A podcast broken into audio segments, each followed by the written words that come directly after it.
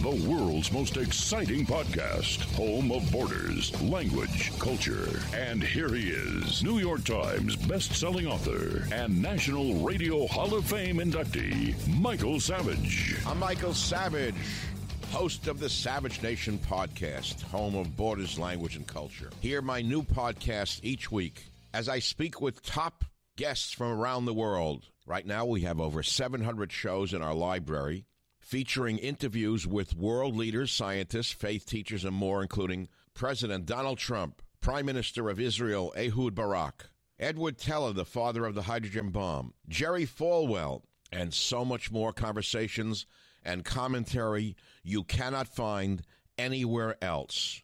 Other guests have included Samuel Cohen, the father of the neutron bomb, Breitbart's Alex Marlow, the great author Peter Schweizer, Colonel Douglas Macgregor. Be here or be nowhere. The Savage Nation Podcast. Catch the Michael Savage Podcast on all podcast platforms every Tuesday and every Friday.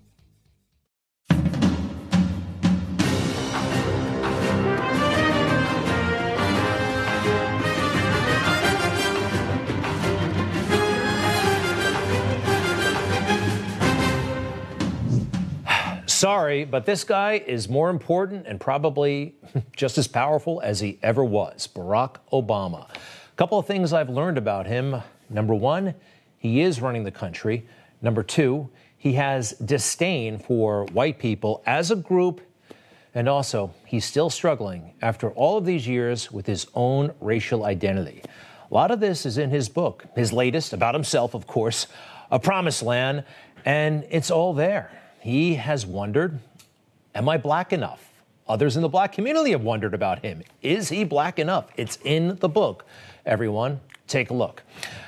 Obama's an outsider. He's backed by white folks. He's a Harvard elitist. And that name, is he even black? These are questions he got in the community all the time. Moving on. Those voices within the black community arguing that I wasn't ready, or I was too radical, or too mainstream, or not quite black enough. Of course, he had a white mother, and for some in that community, he was viewed with suspicion.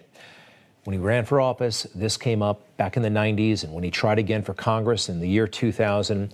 Now, when we first started noticing him across the country on the national stage, nobody really knew about this stuff. Everybody just fell in love with the guy because, well, he was a dynamic man, great speaker, and for a while, it seemed like he was not afraid to say things that a lot of people knew, but were afraid to say, especially about the status of the black family and what was happening in that community.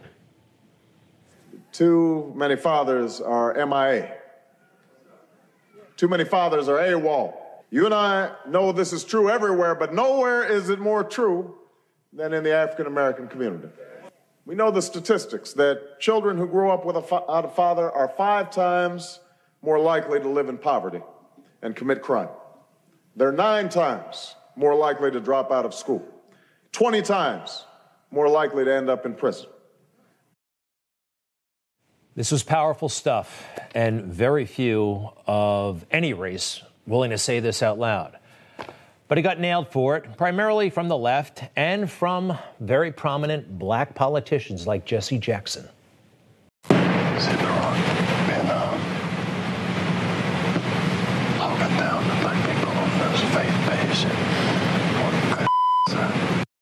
Lots of headlines. Again, whenever he talked in really candid, forthright ways about what was happening in the black community, he got beat.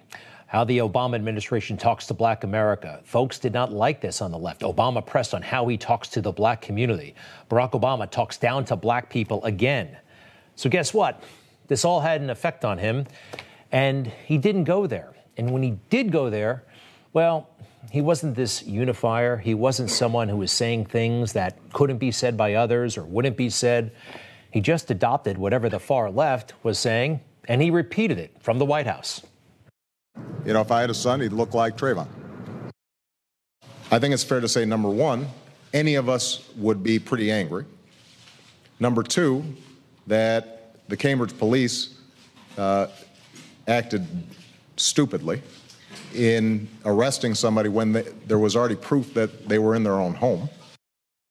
In too many communities around the country, a gulf of mistrust exists between local residents and law enforcement. Too many young men of color feel targeted by law enforcement, guilty of walking while black or driving while black, judged by stereotypes that fuel fear and resentment and hopelessness.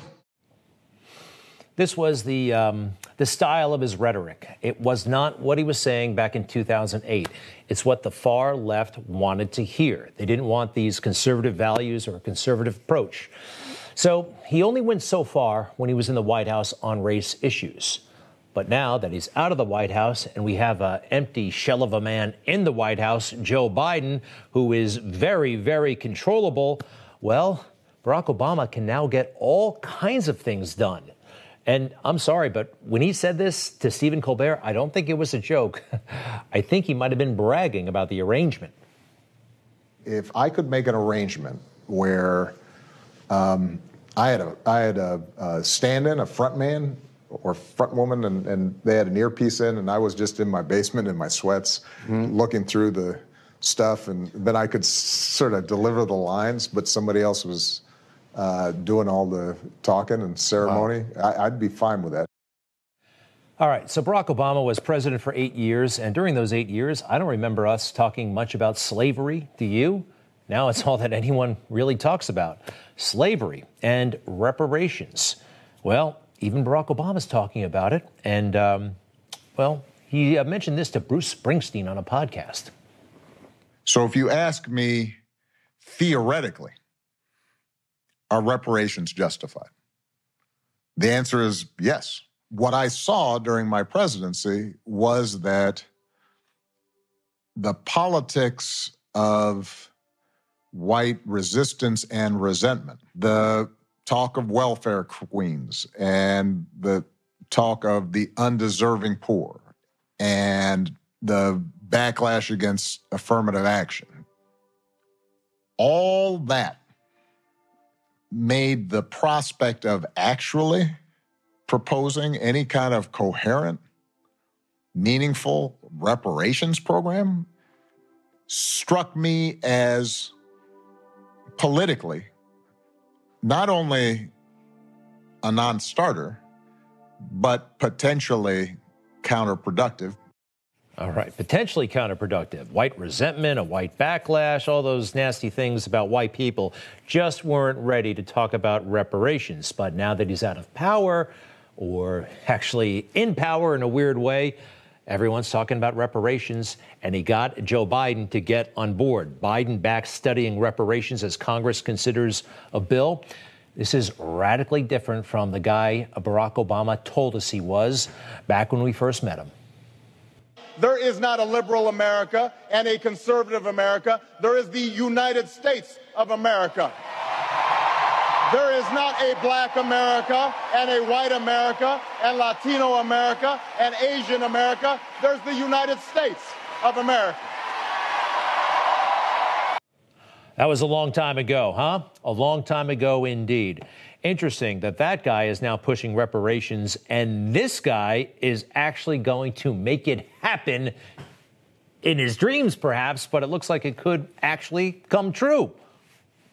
It's a long way until November. We got more questions. You got more questions, but I tell you, if you have a problem figuring out whether you're for me or Trump, and you ain't black we really are going backwards, aren't we? Look, here's the thing about race, in my opinion it doesn't bring people together, even of the same race, okay? It's not a unifying force. People are very, very different. Now, Barack Obama tried to uh, bond with some people of color this past weekend, a group in Chicago that he pays some attention to over the years. Take a look at this. Do you think they have a common bond of any type whatsoever?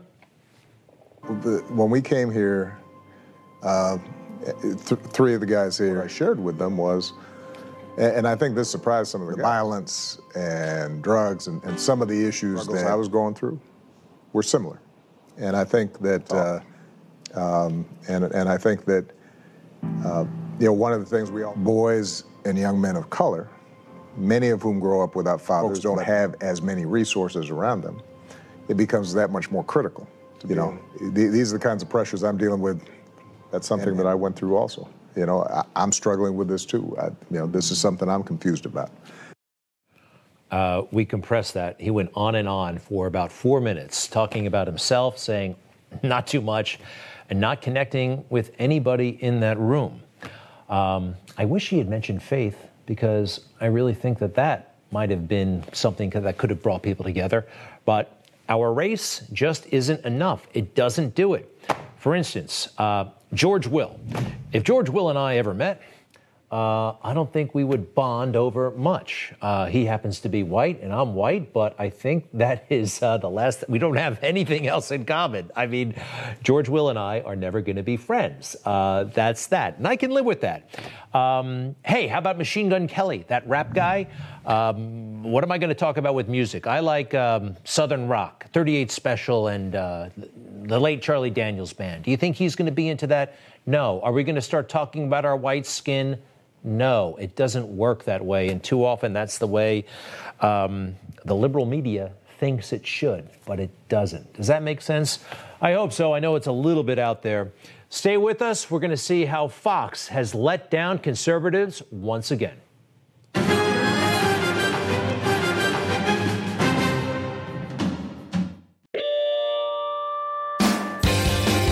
Checked out the Newsmax Daily Podcast with me, Rob Carson? You get daily news, insightful commentary, and believe it or not, comedy. Check it out wherever you listen to your favorite podcasts or at newsmaxtv.com slash podcast. Growing up in South China, all this seemed very familiar. The uh, communist regime used the same critical theory to divide people. The only difference is they use class instead of race. During the Cultural Revolution, I witnessed students and teachers again turn against each other. We changed school names to be politically correct. Um, we were taught to denounce our heritage. The Red Guards destroy anything that is not communist, old uh, statues, books, and anything else. we are also encouraged to report on each other, just like the uh, Student Equity Ambassador Program and the bias reporting system. This is indeed the American version of the Chinese Communist, the Chinese Cultural Revolution.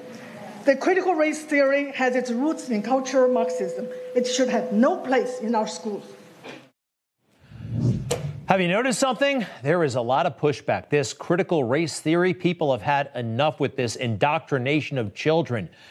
It's a corrupt theory that is dividing us and, in my opinion, has no place in the schools. And I have a feeling my next guests agree. We are joined by Senator James Lankford, Republican of Oklahoma, from the Senate Homeland Security Committee. Uh, critical race theory banned in Oklahoma. Good for you, sir. And Ian Prior, Executive Director of Fight for Schools. It's an organization fighting critical race theory. Uh, he also worked for the Trump administration in the Department of Justice.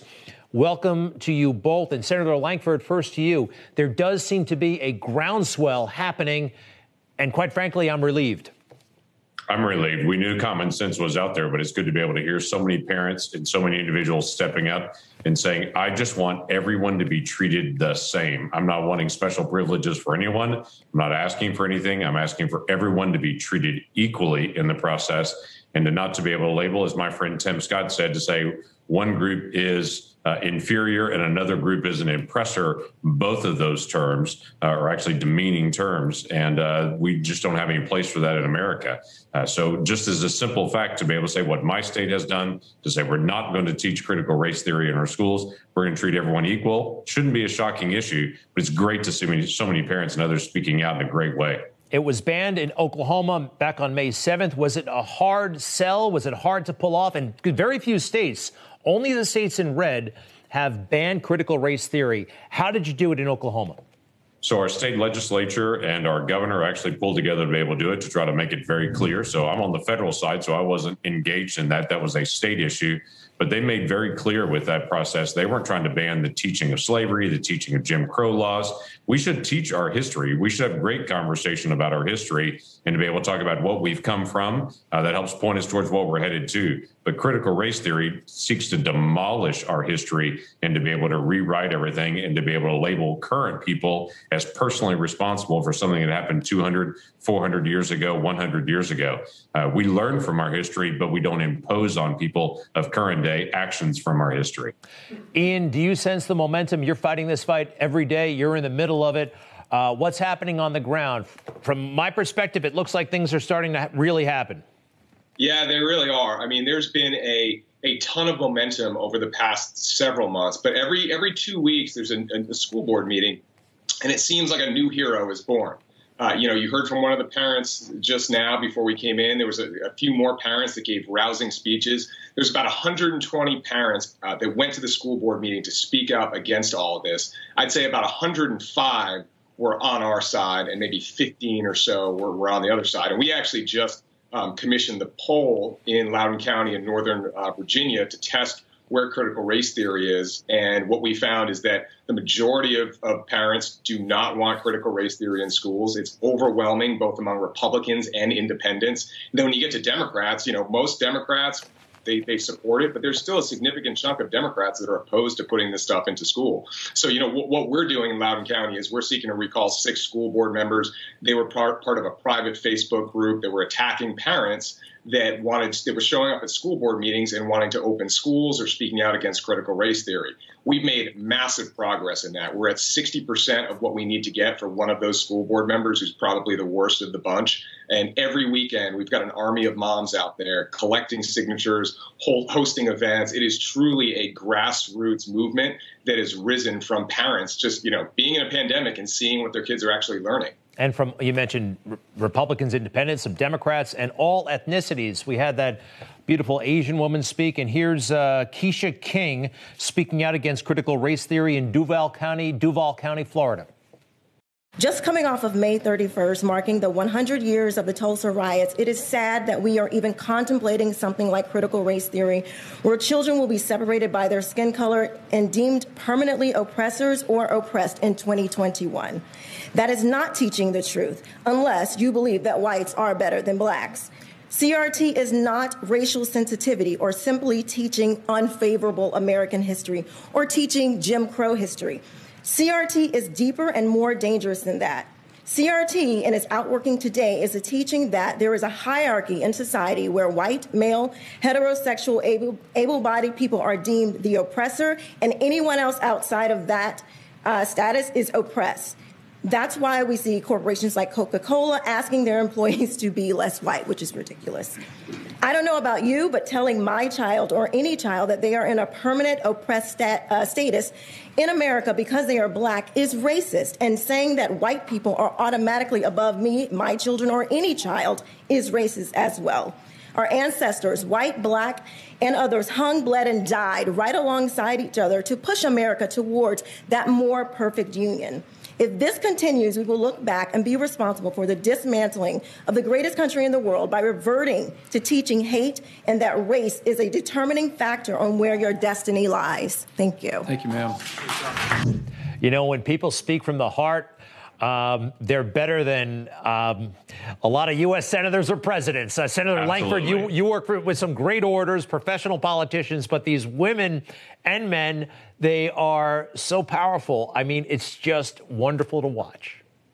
It's terrific to be able to watch because they're actually sharing. Please don't put my child down. Please don't put my child in a box. Please don't say that this group is this, this group is this, simply because of their skin color we used to in America talk openly about let's try to get past looking at skin color and make sure that everyone is treated with equal opportunity. Critical race theory pulls it up and says everything's oppressive, everything's systemic racism, everything's wrong, and we identify people solely based on their skin color. And it's remarkable to me how many white liberals that I run into that are advocates for critical race theory. And I think, don't, don't you realize that you are self identifying yourself as an oppressor simply based on your skin color. It doesn't matter. It's not like they're saying Republicans are oppressors uh, because their skin color. Everyone who is white is an oppressor. Everyone who is not this. So let, us actually get back to engage what we had with Dr. Martin Luther King Jr., judging by the content of their character, not the color of their skin.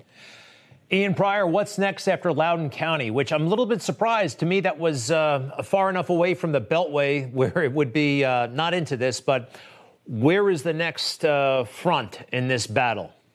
Well, you know, actually, after this, I'm going to be getting on a call with a bunch of parents and moms from different counties in Virginia. So, you know, we're starting to, to build it out in Virginia. But I mean, for us, what we really want is a model for the rest of the country to be able to follow. If we're able to be successful with getting this out of our schools, um, you know, taking out issues that really should not be taught to second graders, third graders, fourth graders, then we can build the model so that other places can do the exact same thing. And, you know, I've had hundreds of emails from parents across the country asking, mm. how can we do what you do? Now, you know, part of it, it really is investigate, communicate, and activate. I mean, right. those are the three things that I think really are driving us is the investigation through FOIAs, communicating to the media, communicating to, you know, moms across, dads across the county, and then activating, going out there and doing something about it. And that's what our, our recall is all about. I'm so glad you gentlemen are both involved in this fight. I have to bring up another matter. Senator Lankford. you were, uh, you were querying Secretary Becerra today from Health and Human Services, and it was pretty wild. Uh, I thought a mother was a mother was a mother, but that's not the term we're using. Take a look at this. Can you help me get a good definition of birthing people? Well, I'll, I'll check on the language there, but I think if we're talking about those who give birth, I think we're talking about, uh, I, I don't know how else to explain it to you. All right, so in the budget, the fiscal year 2022 budget, they don't have the word uh, mother. When it comes to maternal health guidance, they actually use this birthing people. Uh, this, this is the latest politically correct weirdo um, term of choice because they want to take gender out of everything. Uh, Senator, this is uh, this this is a head scratcher just when I thought it couldn't get any weirder in Washington, D.C., and any weirder on the left, they now drop mother and motherhood and just shift to birthing people. I, I, can't even begin to process how bizarre that really is and how insulting that is. And, and Xavier Becerra went on to say, well, it, it's a function. We're describing people by function. Well, hello, that's a woman. That's a mother, not a birthing person. Uh, that's demeaning. And I would tell you, all the moms that work in my office, uh, they were stunned by it and completely offended by it, just the most basic statement of just just let someone be called a mom. I asked Javier Becerra if he expected the Hallmark cards to come out next May uh, saying Happy Birthing Person Day uh, for next year or what that might be, but it's just bizarre. You know, even liberals, I mean, like he seemed like he was having a hard time keeping a straight face. Like he's got to stick to the party line, but deep down, he knows this is insane. Or maybe he doesn't. I, I hope he does, because it, it's absolutely irrational and insane. All right. Well, we got to leave it there. Senator Lankford, thank you very, very much. Ian Prior, Executive Director of Fight for Schools. All the best, sir. To be continued. Thank you very much. You bet. We'll you bet. Right thank you. Thank you.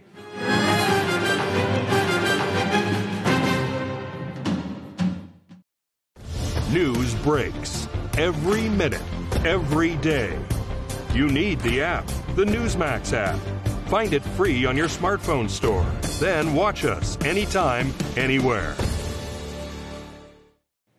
All I can say is that, that the fake news just doesn't get, get it, do they?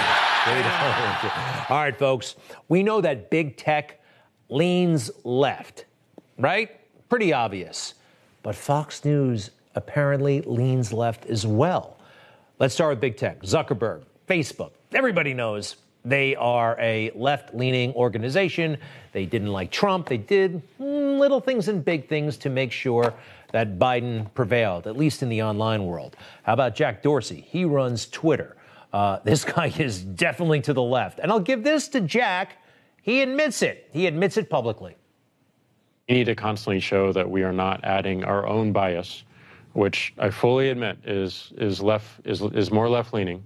Uh, and I think it's important to articulate our bias and to and to and to share pe- with share it with people so that people understand us. All right. Well, look, he admits it. Hey, but we got Newsmax and we've got Fox News, right? Conservatives, Fox, they're not going to let us down, except for when they did on election night. The Fox News decision desk is calling Arizona for Joe Biden. That is a big get for the Biden campaign. Now, everybody was really confused by this. This was way, way premature, too early to make such a call. And that one call may have influenced history. Why do they call it? Because the data wasn't there. The decision desk said, hey, you guys on the anchor desk say this. Well, could they have been receiving pressure from the executive suite? James Murdoch, the Murdochs, they own Fox News, News Corp. Take a look at this. As Fox descended into madness, internal strife, James Murdoch went all in in bankrolling Democrats. James Murdoch, the son of Rupert, they were bankrolling Democrats, all kinds of money going to Democrats. And specifically, it looks like they wanted Trump out. Take a look at this. Newsmax reports that Fox News Heir spent $20 million opposing Trump. Can you imagine if big tech, uh, Facebook or Twitter, spent that kind of money trying to beat Biden? Never, never. All right, how about this? Who likes The Bachelor? I watched the first couple of seasons, not so much anymore, but Chris Harrison is officially off that show, The Bachelor, after a racial reckoning. Now, what is that racial reckoning? Chris Harrison uh, defended a girl who wore a dress to a party seven years ago. That's uh, Rachel on the right. She wore a dress. That is the dress. And somebody was offended by that dress. It was a Southern theme party, and that somehow triggered somebody. And anyway, uh, here's Chris Harrison defending this girl, saying that maybe she made a mistake, but maybe she didn't, and maybe it's no big deal. Is it a good look in 2018 or is it not a good look in 2021? It's because not a, a big good difference. look ever because she's celebrating Well- the old South. She's cel- if I went to that party, what would I represent at that party? I don't I don't disagree with you. You're you're 100% right in 2021. That was not the case in 2018. And again, I'm not defending Rachel. I just know that I don't know 50 million people did that in 2018. So he got into what I would say was a hmm, friendly conversation, a friendly argument at worst, with a young woman of color. A young woman of color is about the most important, powerful force in America right now, and her feelings were hurt. During that conversation, he talked over me and at me. During that conversation, his privilege was on display. He never gave me room to talk and he never gave me room to share my perspective. He wasn't trying to hear it. He was just trying to be heard. Wow. Well, he was the one being interviewed, and she was interviewing him, and that's kind of the way it's supposed to work. But whatever, her feelings were were hurt. So Chris had to go on a mega apology tour, not only for that, but for defending the dress and for everything else that has happened in the world. It all comes down to some game show host. I made a mistake, and I own that. Racism, oppression, these are big dynamic problems, and they take serious work, and I am committed to that work. All right. Again, a little much, right? I don't think he had to abjectly apologize like that. He didn't run over a kid uh, while he was drinking and driving, but that's how he's acting. And the reaction from the guy who was interviewing him, Michael Strahan, the former football hero, he's not having any of this. I can't believe he didn't cut him a little bit of slack. His, his apology is his apology, but it felt like it got nothing more than a surface response on any of this.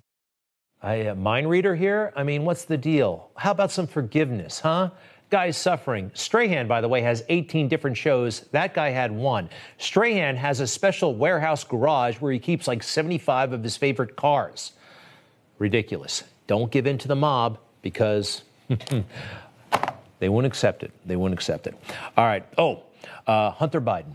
Let's talk about him for a moment. You know, he uh, got caught using the N word. That's pretty wild. This guy's using the N word. No one's talking about it. Chris Harrison defends some girl in a dress, and he's out of a job.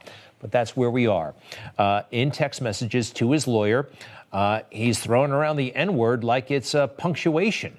Because N word, you better not be charging me Hennessy rates, you know, kind of this junk. This is bad stuff. And his father is the guy who's lecturing the country about race. Uh, true dat, N word. This is uh, pretty ugly stuff. But he's a Democrat. He's the son of Joe, and he has Democrat immunity. You know, the Trump kids are actually great kids. I know some of them. Uh, they're very good at their jobs, very well educated, and, well, they never got into any trouble, real trouble. Um, yes, they got harassed, um, and some of that harassment was truly vile, truly despicable. Samantha Bee, comedian, you could say this kind of stuff about the Trump children and uh, get rewarded, get accolades from the fake news. You know, Ivanka, that's a beautiful photo of you and your child, but let me just say, one mother to another, do something about your dad's immigration practices, you feckless c- He listens to you. Something tight and low cut and tell your father to stop it. Imagine if someone used that word, which I'm not going to repeat about somebody in the Biden family. Imagine if somebody in the Trump family used the N word. This is a really weird, sick media culture we have right now. And now this.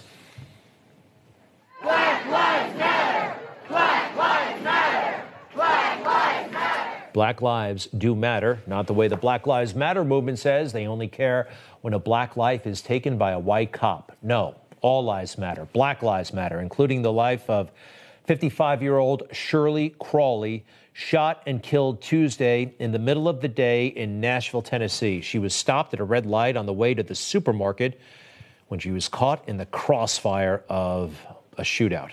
A group of teens in several different cars pulled up next to and behind her, and then they engaged in their own gunfight. Three of the teenagers, 15, 17, and 18, were also wounded by the gunfire. They've all been questioned, but so far, no arrests. Um, Shirley's niece is devastated, said she wants to make sure her aunt's life mattered. Shirley was an aunt, she was a sister, she was a cousin, and she was my best friend. Her life mattered, and I want people to know she mattered. She mattered to me. She mattered to Tennessee. She loved it. when we mo- when we moved to this town. That's all she talked about was Tennessee, Nashville. We love this town, and uh, I want justice for my cousin. Cousin, cousin. Well, Shirley Crawley is the fifth person to die in gun violence in Nashville in just five days. Shirley Crawley, so sorry. We'll be right back. So, Nicaragua was like the Cold War battlefield in the 1980s. Nicaragua, the Sandinistas. That was a big topic of national conversation. And then people stopped talking about it. But did you know Daniel Ortega, uh, who I believe is a socialist slash communist, is actually in charge of Nicaragua right now? And uh, he's been feeling his oats.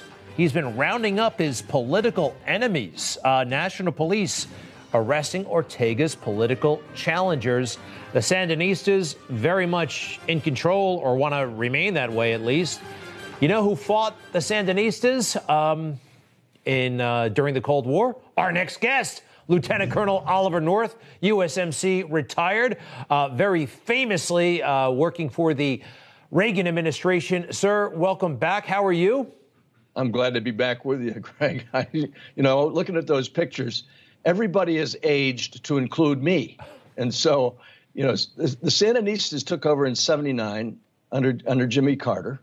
Ronald Reagan famously pointed out that 22 countries had gone communist or become dictatorships uh, during his predecessor's administration. And so, what you've got is a return of what was going on back then. I wonder why. This is this is Carter II that's uh, now running the uh, government of the United States. And I would point out to you that they're supposed to have a presidential election in November. I would point out to you that we achieved our goal. The administration wanted a democratic election, and by golly, we got one. Violeta Chamorro got elected. Unfortunately, the Ortegas were still around, and the Sandinistas are still around. And now, because this election is coming up in the fall, you've got a dictatorship that is trying to hang on to power, just like in North Korea, just like in Iran. It's just a different religion. Mm. And the idea of the Chinese being in there working with them because the Soviet Union no longer exists and the Russians can't afford it. The Cubans are on their on their butts anyway. The bottom line of it is they're now going to the Chinese. We're taking advantage of the situation and assuring Daniel Ortega he will remain in power. That's what's happening. So short and sweet. Um, back in the 80s, we were very concerned about the uh, communism being exported from country to country, oh, sure. moving closer to America. We all seem to know, even globally, that communism doesn't work. It doesn't seem to have the appeal that it once had. Or am I wrong here? Is there really a danger neighboring countries to Nicaragua uh, where, you know, like uh, the red curtain or the domino theory could be in effect? Well, look, uh, we're already seeing increasing numbers of refugees from Nicaragua. We're seeing them in the in the border, not just, and it's not just Guatemala and Honduras and El Salvador, and Mexico. There's also Nicaraguans fleeing once again because the economy is on its backside, and the Chinese are now moving in to replace what were the Russians or the Soviets and the Cubans.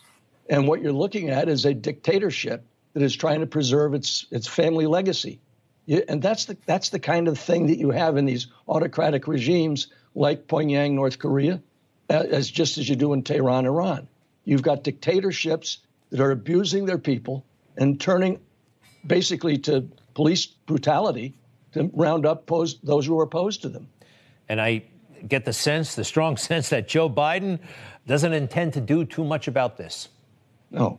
Well, I'd, I'd be stunned, quite frankly, if they did anything right in foreign policy, because they sure haven't done anything right in foreign policy yet. You and I have talked about some of those measures and the, and the failures nonstop. Guns in the Biden administration. The AR 15, perhaps the most popular rifle uh, in the world. David Chipman, uh, now nominated. I'm not sure if he's been confirmed to be the new ATF director. Uh, said some very curious things. How concerned are you about where gun policy is heading in this country? Nobody well, knows the I, gun I, issue better than you. Well, look, for those of us who like the Second Amendment, right, confirming David Chipman to lead the ATF is like asking a vampire to guide guard the local blood bank. And so we have help on the way. On the 4th of June, Judge, Judge Roger T. Benitez, appointed to the federal bench in Southern, the Southern District of California by President George W. Bush, offered hope for common sense. He wrote a 94 page opinion. I read the whole thing. Miller versus Bonta the name of the case. Judge Benitez ruled, and I quote, the state of California makes it a crime to have an AR 15 type rifle. Therefore, this court declares the California statutes to be unconstitutional. And I will tell you, it's going to take a long time for it to take effect because the Supreme Court is going to get this case, hopefully, before they pack the Supreme Court from this administration. And, and the, the, majority, no, there's, and, and uh, Chipman's not, to my knowledge, unless he was confirmed in the last few minutes, has not been confirmed. Hopefully, the Senate will do the right thing and say, thank you anyway. Right. No, no, no, no. There, it's not been confirmed, and there is real movement, real discussion, uh, ways to uh, prevent this from happening. Lieutenant Colonel Oliver North, so good to see you again. To be continued, sir. Thank you. Semper Fi, buddy. Semper Pray fi. for our country. Hoorah! Yes, we need it big time. Uh, Stinchfield is standing by. Hello, Stinch. How are you, sir? Hey, I'm doing great, Greg. You know, you talking about guns. There is an explosion of violence on the streets in America. And I'm not talking about gang violence, which we're certainly seeing, but these random acts of violence against otherwise innocent people, it is frightening. We're going to dig into what's behind those attacks and, of course, what you can do to protect yourself from them as well on the program tonight, Greg. Awesome. Grant Stinchfield, keep it up. Great stuff on your show at 8 o'clock Eastern. We'll be right back.